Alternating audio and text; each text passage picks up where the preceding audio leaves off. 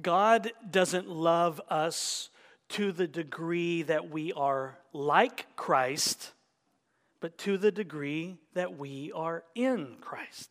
God doesn't love you to the degree that you look like Jesus in your life, to the degree that you imitate Him. He loves you to the degree that you are in Christ, in union with His Son. And so the gospel isn't, you're almost there, keep trying hard and do just a little bit more. That's what the Corinthian church was being told by the super apostles, that group of false teachers who had invaded the Corinthian church. To them, the gospel was you have to keep all the rules. You have to obey all the rules and regulations of the Mosaic law so that God will accept you. But that's not the gospel. The gospel is 100% you are in because of Jesus. So rest. God loves you even on the days when you are not like Christ. Isn't that good news? As Scotty Smith said, God doesn't love us to the degree we are like Christ, but to the degree we are in Christ, which is 100%. Our union with Christ doesn't come in an installment plan 37% at justification, the other 63% at glorification. And so, for Christians, those who are united to Christ by faith, the days of getting on the performance treadmill and trying to earn our way are over. It's settled. As Jesus himself said on the cross, it is finished. So, God doesn't love us to the degree that we are like Christ, but to the degree that we are in Christ. And that is good news, y'all. Now, let me show you where I get that. Turn in your Bibles to Second Corinthians chapter 1. We'll begin in verse 21. Hear the word of the Lord. And it is God who establishes us with you in Christ and has anointed us, and who has also put his seal on us and given us his spirit in our hearts as a guarantee. So, Paul is reminding the Corinthian church that together, Paul, Timothy, Silvanus, and the Corinthians, together, they have been established in Christ. And God, Paul says, is the one who has done that establishing. And so there is no room for boasting or pride in the Christian life whatsoever. God has done all the work of salvation, and He alone gets all the credit. That means if you're a Christian and you are placing your faith in Christ, God is the one who did that work in your heart. Because before you came to Jesus, you were dead in your trespasses and sins. You were blinded by the God of this world. You were lost. You were absolutely incapable of coming to God. And God, in His kindness, and in his mercy and in his grace saw you dead in your sins, blind, completely unable to come to him, and he saved you. He made you alive. He regenerated you so that you could repent of your sins and trust in his son. He did all that. Listen, if you're a Christian today, you should be awestruck by that fact.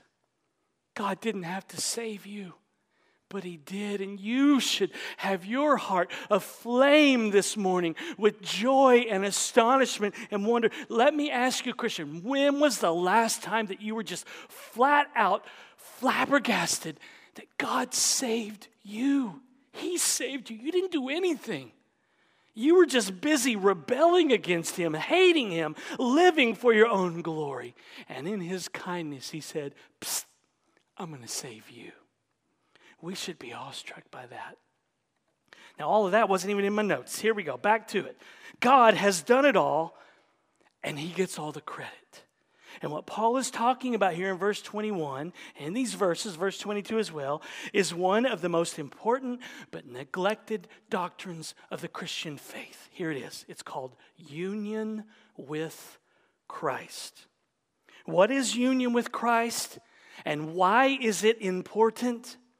Union with Christ is what has happened to every believer in Jesus. When God did everything I just talked about, about saving you, that's union with Christ. When He saved you, He united you to His Son Jesus.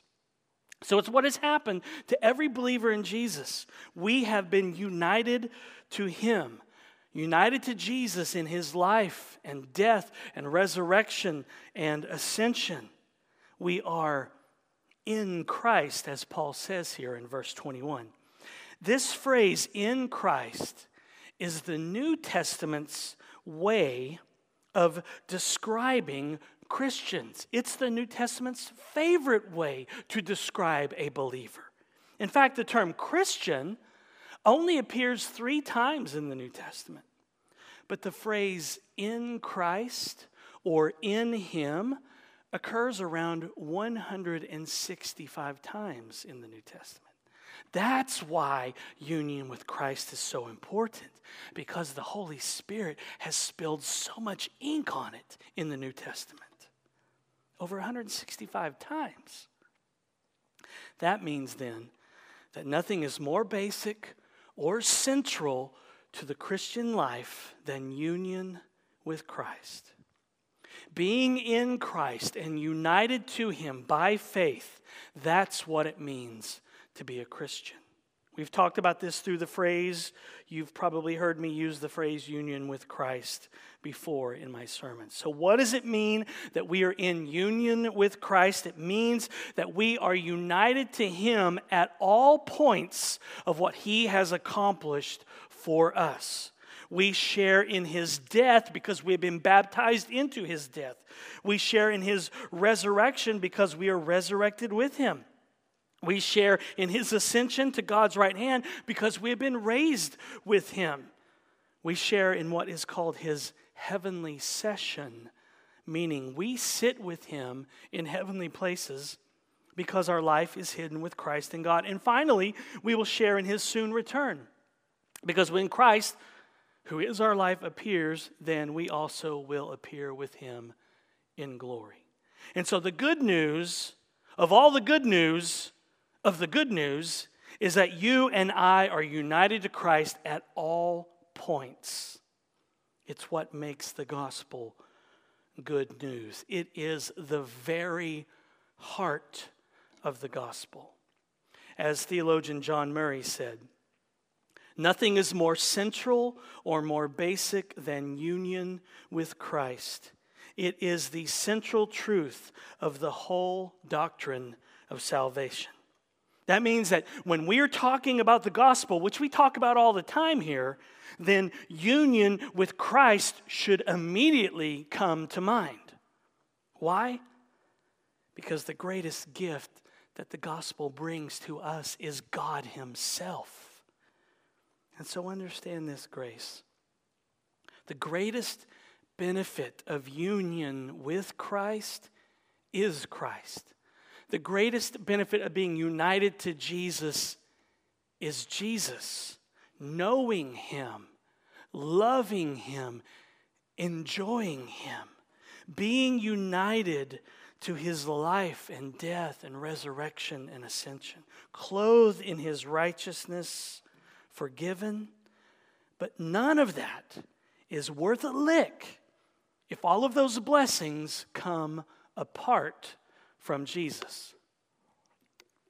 As Sinclair Ferguson says, we must never separate the benefits, regeneration, justification, sanctification, from the benefactor, Jesus Christ. The Christians who are most focused on their own spirituality, get this, listen up the Christians who are most focused on their own spirituality may give the impression of being the most spiritual, but from the New Testament's point of view, those who have almost forgotten about their own spirituality because their focus is so exclusively on their union with Jesus Christ and what he has accomplished, those people are those who are growing and exhibiting fruitfulness. Historically speaking, whenever the piety of a particular group is focused on our spirituality, that piety will eventually exhaust itself of its own resources. Only when our piety forgets about us and focuses on Jesus Christ will our piety be nourished by the ongoing resources the Spirit brings to us from the source of all true piety, our Lord Jesus Christ. So let me ask you do you want to grow and mature as a Christian? I hope that's your heart's desire. Do you want to see more of this Spirit's fruit in your life? then don't focus on what you do or don't do for God. Focus on Christ. Focus on Jesus. Focus exclusively on your union with Christ and what He has accomplished for you, and then you will be nourished by the ongoing resources of the Holy Spirit, and then you will begin to see fruit in your life, and then you will love God, and then you will love your neighbor. But union with Christ also means that you are in Christ, but also that Christ is in you. Jesus is in you. That ought to make your heart leap out of your chest while simultaneously giving you a migraine as the weight and the import of that truth sinks in. Wow. I am in Christ and He is in me. The God who just spoke this universe into existence lives inside of me. His Spirit is in my heart. Unbelievable. Flabbergasting. Pinch me. Is this a dream? Union with Christ should cause that response. Pinch me. Is this real? It's too good to be true and union with Christ, not only is it flabbergasting, it is just downright practical. It gets to the very heart of who we are and how we act and why we do the things that we do. Union with Christ can actually set us free. Union with Christ can set you free today. Union with Christ Here's what I love about this doctrine it was tailor made for Monday mornings. It's made for sinners who struggle with their identity and often live in the fear of man. It's made for sinners who are slaves to what other people think of them. Let me ask you do you live in the paralyzing fear of what other people think about you?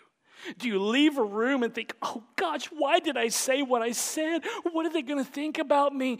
Does that paralyze you? Or are you just always walking around just tense, wound tight because you just want people to like you, to heart Facebook or Instagram, to retweet? Are you just desperate for approval, union with Christ can set you free.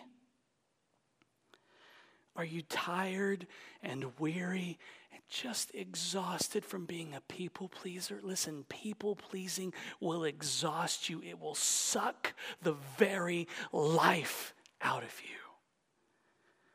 If that's you, if I just described you, then union with Christ can set you free. So now the question is who wants in? Who wants in on this? Everybody can be, everybody can join. Rankin Wilbourne says, To be found in Christ means you don't have to prove yourself anymore. Your frantic attempt to find or craft an acceptable identity or your tireless work to manage your own reputation, these are over and done. You can rest in Christ. You don't have to be intimidated by anyone ever. Who are you? You are in Christ. And you no longer need to fear the judgment of God. When God looks at you, he sees you hidden in Christ. This is freedom. This is confidence. This is good, good news. Let me recommend this book to you by Rankin Wilbourne union with Christ the way to know and enjoy God. Don't you want to know God more? Don't you want to enjoy Him more? This is one of the greatest books on union with Christ. Very easy to read. When you come to grips with what it means that you are in Christ and united to Him by faith, superglued to Him by faith, you don't have to prove yourself anymore. Isn't that good? Because how many of us go around, we're just trying to prove ourselves. You won't spend your time trying to craft an image or be somebody that you're not or to get people to like you. You won't wear yourself out trying to manage your own reputation. You'll actually stop caring about what people think about you, and you'll stop being a slave to what other people think about you. I mean, how great would that be? Listen, teenagers, let me talk to you for a minute here. I remember being a teenager. Just wanted people to like me. You have days where your hair doesn't do what you want it to do, and it's like the end of the world to you. I understand that. Teenagers, you are in Christ if you're trusting in Him. If you're a Christian, it doesn't matter what people in youth group think about you. You're in Christ, you have His approval. You're free.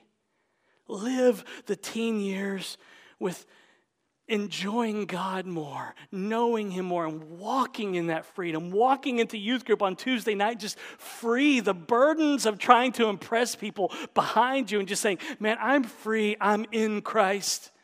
It doesn't matter if I have the coolest hairstyle or the coolest clothes, I'm in Christ. Now, let me talk to the adults because you know what, teenagers? The adults deal with it just like you do. There are people in this church who live in the fear of what others people think of them. They're people pleasers. They just want people to like them. So, teenagers, it's not just you dealing with this. There are adults who deal with this too. And so, union with Christ can set every single one of us free. And when you begin to embrace union with Christ and you begin to rub it down into your pores and rub it into the nooks and crannies of your heart, you know what? You'll finally start to rest. You'll finally begin to enjoy life. And then guess what? You'll actually begin enjoying God. And that's what you were made for. I mean, imagine that. Imagine being so relaxed about life that you can really enjoy God when you begin to understand your union with Christ, and listen, it takes a lifetime of this, and it takes reading book after book after book on this subject. When you begin to understand your union with Christ, you won't be intimidated by people anymore because you'll be free. And you'll quit obsessively thinking about what other people or what God thinks about you. And you'll just simply rejoice that when God sees you, He doesn't see a loser, or someone who can't get their act together, he sees his son Jesus. All because of your union with him. You're glued to him, kind of stuck to him the way some Lego pieces are. Like you just can't get some of those Lego pieces apart. That's your union with Christ. It's like two Lego bricks that just can't be separated. It's all because of your union with Christ. And so I told you it was the most important doctrine. And now I hope you see that it's so practical as well. But let's look at verse 21 again. And it is God who establishes us with you in Christ and has anointed us. The word established here, this Greek word means solid, durable, firm. In other words, we're not on shaky ground with God. We're not wearing socks on a freshly waxed floor. Imagine that. That's how some of us feel like with God. It's like that old Far Side cartoon.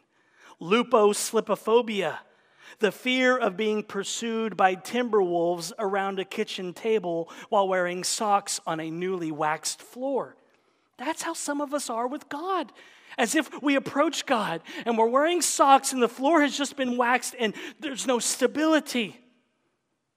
But union with Christ destroys that kind of thinking. Our status in Christ is secure. We're not on shaky ground with God. We're not wearing socks on a newly waxed floor. We are secure, established. In fact, the word established here is a present active participle. That means that it's ongoing. Our status in Christ does not shift, it doesn't change based on our behavior. Thank God. Nothing can stop it, not even our behavior. Why? Because it is God, Paul says, who establishes us in Christ, not us. Paul is reminding the Corinthian church, contrary to what these false teachers were saying, remember, they were Judaizers. They were Jewish people who came into Gentile churches and told these Gentile Christians, you basically have to become a Jew in order to be saved. You have to be circumcised and obey all the Mosaic laws. So Paul is writing to the Corinthians who are hearing that message be circumcised, obey everything in the Mosaic law so that you can be saved. Paul is reminding them that God is the one who has done it all in salvation. He is the one who has established all of them in Christ. And so, what we merely do is we just receive it with the empty hands of faith. But we always don't, don't always feel our union with Christ, do we? We don't feel it because we sin. And when we do that, and we begin to drift from God, God begins to feel distant. And when that happens, here's the good news nothing happens with our union with Christ. When God seems distant, nothing happens with our union. It's still intact, it's in place. As Paul says, it's established. The union holds no matter what we do no matter how bad we sin, no matter what we feel or how distant God may seem to us, the union holds secure. And so our union with Christ never changes. We're, we're super glued to Him. It's rock solid no matter what we do. But our communion with Christ may suffer. There is no ebb and flow with our union with Christ, but our communion with God does fluctuate. There's ebb and flow in our communion with God because we're sinners, but it never affects our union. And if we play with sin, and if we let our hearts grow cold, and if we neglect the means of grace like prayer and fellowship and reading the Bible and corporate worship, then our communion with God will suffer.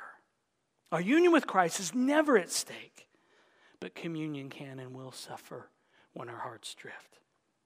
And so, in other words, God's love for us is secure no matter what we do.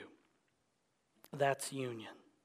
But our love for God, that's His love for God, for us, is solid, secure. That's union. But our love for God can be a roller coaster ride, can it? That's communion with God. And one reason our union never changes is because of something else that Paul says in verse 21. He tells us that God has anointed us.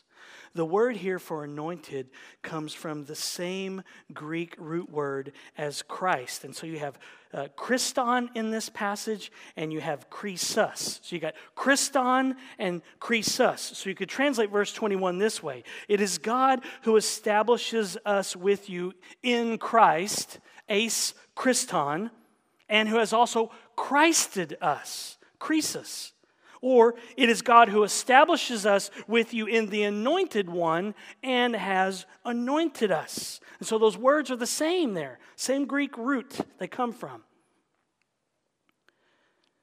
It is God who establishes us with you in Christ and who has Christed us.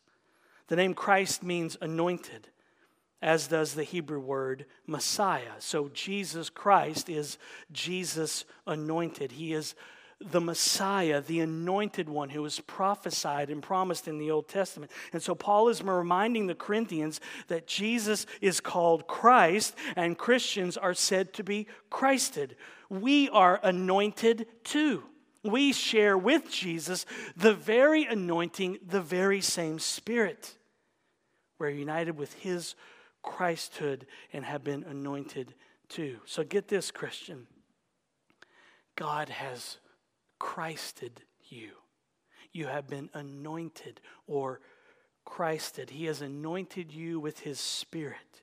In fact, Paul goes on to say in verse 22 that God has sealed us with the Spirit and given us His Spirit. Look at verse 22. And who has also put His seal on us and given us His spirits in our hearts as a guarantee. The seal here has the idea of sealing a letter with wax and then stamping a symbol into it to make it official. So it's official, y'all. It's official. We belong to Jesus. Isn't that amazing? Because I don't know what you did this past week. I could venture a guess, but I know what I did. And I still belong to Jesus. We belong to Jesus. It's official. You can't disobey your way out of the family of God because God has put his seal on us and he looks at us and he says, Mine, they belong to me. The Holy Spirit is the seal. He lives in our hearts. He is the guarantee, the down payment. And so he's the down payment, which means we have a foretaste of heaven now because we have the Holy Spirit living inside of us. In fact, the Holy Spirit is God's gift to you. How kind of God. He gives us His Spirit. He shares, He doesn't hoard. He's not a miser. He gives. He gives His Spirit. What a kind and gracious God we serve. Some of you think of Him as a cranky curmudgeon or some kind of greedy miser, but you know what? He gives. That's what He does. Give, give, give. He shares. And so when you put all of this together, when you roll it all together, you get union with Christ. When you add the words established, plus in Christ, plus anointed, plus sealed, plus given, plus his spirit, plus guarantee, what you get is union with Christ. And if you are united to Christ, then, Christian, you don't have to prove yourself anymore to anyone. You're not wearing socks on a newly waxed floor. You are secure. And you don't have to frantically attempt to find or craft some kind of acceptable identity. You don't have to craft some kind of image that you put on social media where you project something that you're really not, but you just want to be loved and feel accepted and important. So you kind of create this false self. You don't have to do that, Christian. You're free to give up your tireless work of managing your own reputation you can rest now in Christ. You don't have to live in the oppressive and exhausting chains of people pleasing. Union with Christ means that you don't have to be intimidated by anyone ever, and you no longer need to fear the judgment of God because when God looks at you, Christian, he sees you hidden in Christ. You were judged at the cross with Jesus 2,000 years ago. You're free. And that's exactly why nothing is more central or more basic than union with Christ. It is the central truth of the whole doctrine of salvation. And I think that the great reformer Martin Luther explains union with Christ so well in a tract that he wrote titled On the Freedom of a Christian, Luther said, One of the best ways to understand the gospel, one of the best ways to understand the doctrine of union with Christ is by thinking of it as a marriage between a king and a queen. And so Luther tells this story of this great king who represents Jesus. And this king, king is rich and he's powerful and he's wise and he's kind and he's good. And he marries this poor girl from this very poor podunk village. But she's not just a poor girl from a poor podunk village, she's actually a prostitute. And in the story, she represents us, the church. And this girl, this prostitute, could never, ever, on her own, and through her own behavior, make herself the king's wife. She could never be good enough to marry the king. I mean, she could try to clean up her act, she could cut down on the prostitution. She could go to Bible studies and work for the good of her city. She could try to be really, really good, but none of her actions would deem her worthy to be the king's wife. It's only if the king chooses her to be his wife. That's the only chance that she has. And so the king does choose her to be his wife. And so they get married, the king and the prostitute. Think about that. And on the wedding day, she tells the king, All that I am, I give to you. Thanks, says the king. And so she shares with the king all of her dishonor, her debts, her shady past, her wicked ways, her diseases. Not the best things to share, huh? But then the king speaks to her and he says, My darling, all that I am, I give to you, and all that I have, I share with you. And just like that, she's the queen. She has gone from being a prostitute to becoming the queen. But she doesn't know yet how a queen is supposed to act. She hasn't changed her ways yet. She doesn't know how to act and behave as a queen. She doesn't know which fork to use, which side of the plate, the table setting. She doesn't know any of that. She will one day, she'll learn, but she's messy, real messy, and she's got baggage. She's rough around the edges, but she's the queen. And all of the king's kingdom is hers now. That's the gospel, the great marriage of Jesus and his bride. We give to Jesus all of our sins, our rebellion, our diseases, our baggage, our mess, our drama, and he takes it all unto himself on the cross. And then he shares with us all of his life, all of his righteousness, all of his glory, all of his kingdom. He takes our sin and he gives us his righteousness. And so now our identity has changed. No longer the prostitute, now the queen. No longer the prostitute, though we still play the part, don't we? But now the church is the queen, united in marriage to her king, and all of his kingdom belongs to her. And so Martin Luther then says that the sinner can confidently display his or her sin. The sinner can talk about their sin in the face of death, in the face of hell, and can actually say, If I have sinned, yet my Christ has not sinned, and all his is mine, and all of mine is his. That's the gospel. That's union with Christ.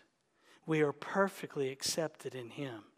We have His righteousness. He has spoken this over us. His voice has declared these things true of us, even when we don't feel it. It's not a fairy tale. And if this is true, if we are perfectly accepted in Christ and we have His righteousness, then here's what it means we are secure, secure in Him established. We're safe. He will never let us go. He will not be shaken, not even by our sins. Not even by our sins. That's union with Christ. I love the way Sinclair Ferguson explains it. He says, Union with Christ. It's as if all the medals and honors of Christ are pinned to your chest, and all of heaven salutes you. What does it mean to be in union with Christ? It's as if all the medals and the honors of Christ that he has won through his life, death, resurrection, and ascension, as if they're pinned to your chest, and then all of heaven salutes you. Wow. Think about that. You are so united to Jesus, so super glued to Him, so connected to Him, so one with Him, that if you walked into heaven right now, Christian, all the angels would bow down before you. All of those weird creatures that fly around God's throne that have eyes all over their bodies, they would stop and they would salute you. Wow. Listen, it's not because you're something, because you're not. So please understand that. Not because you are something, but because Jesus is. And you have been so united to Him, so connected to Him, that that's what heaven would do if you just showed up unannounced. All of heaven would salute you. That's union with Christ. So, why not risk your life on this truth? Why not risk your life? Stick your neck out and trust God's word and say, I am in union with Him. What do you have to lose? People pleasing, fear of man, exhaustion from trying to craft an image. But we don't always feel our union with Christ, do we? We all know too well the ebb and flow of our communion with God. We're up one day, we're down the next. God is not like that. He's all in, He's committed, He's faithful. His love never gets cold. But we're warm to Him one day, and then we're cold the next. We know our sin. We know our failures. So, how in the world can God continue to love us when we clearly are not like His Son Jesus? We're not like Christ. We don't act like Him. How has God not just given up on us by now? Well, there's a passage in the Old Testament in the book of Isaiah that speaks to this. The nation of Israel, if you know your Bible, they know this so well. They know this up and down, warm then cold, ebb and flow so well. But they began to entertain the thought that maybe the Lord had forsaken them. That maybe he finally got fed up with them, kicked them out of the house, and threw all of their belongings out on the front lawn. But what does Isaiah tell us about Yahweh, about the Lord? Isaiah 49, 14 to 16. But Zion said, the Lord. Yahweh has forsaken me, my Lord has forgotten me. Can a woman forget her nursing child that she should have no compassion on the son of her womb? Even these may forget. Yet I will not forget you. Behold, I have engraved you on the palms of my hands. That's Old Testament language for union with Christ. That's the Old Testament version of 2 Corinthians 121 we have been tattooed into Christ. That's really the Hebrew word here. It means engraved, but in this context, it means tattooed. We have been tattooed into Christ, engraved into his hand. That means then, Christian, your name has been tattooed into the palms of Jesus. Think about that.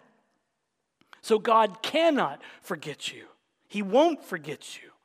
A nursing mother would not ever forget her child but some do. We know that. But even if a nursing mother did abandon her child, Isaiah is saying God won't. All he has to do is look at his hands, and he will see your name tattooed there. Your name cannot be removed from his hand by your behavior. It's secure, it's established, it's embedded, it's engraved, it's tattooed. And so understand this, grace. God will never stop loving you because he never started loving you. If you're in union with Christ, if you're one of his elect, chosen people, he never started loving you. He has always loved you in Christ in eternity past. And so God will never stop loving you because he never started loving you. He has always loved you in Christ. And if you are in Christ, He loves you unconditionally. There is nothing that you can ever do to make God stop loving you. There's nothing that you can ever do to make God stop loving you. The reason he established you in Christ, as Paul says here, the reason he anointed you and sealed you with his spirit and gave you his spirit into your heart, as Paul says, is because he loves you. Believe that today and be free. And then just relax. Quit being so uptight and just learn to simply enjoy God. That's what you were made for. God doesn't love us to the degree that we are like Christ, but to the degree that we are in Christ. And we are in all the way, baby. Let's pray. Father, thank you for being so kind and gracious to sinners like us. It's so amazing. It's so flabbergasting that you would save us because we know our hearts, we know the kind of people we are. And yet, in your kindness, you sent your Son to do what we could not do. And you gave us your Spirit. You're such a giving God. And we thank you for that. Help us to hate sin. Help us to fight sin so that our communion with you is not so quickly up and down, warm and cold, ebb and flow, Lord. We want to honor you and glorify you with our lives. Help us to do that. Thank you for loving us. Thank you for establishing us in Christ. In Jesus' name, amen.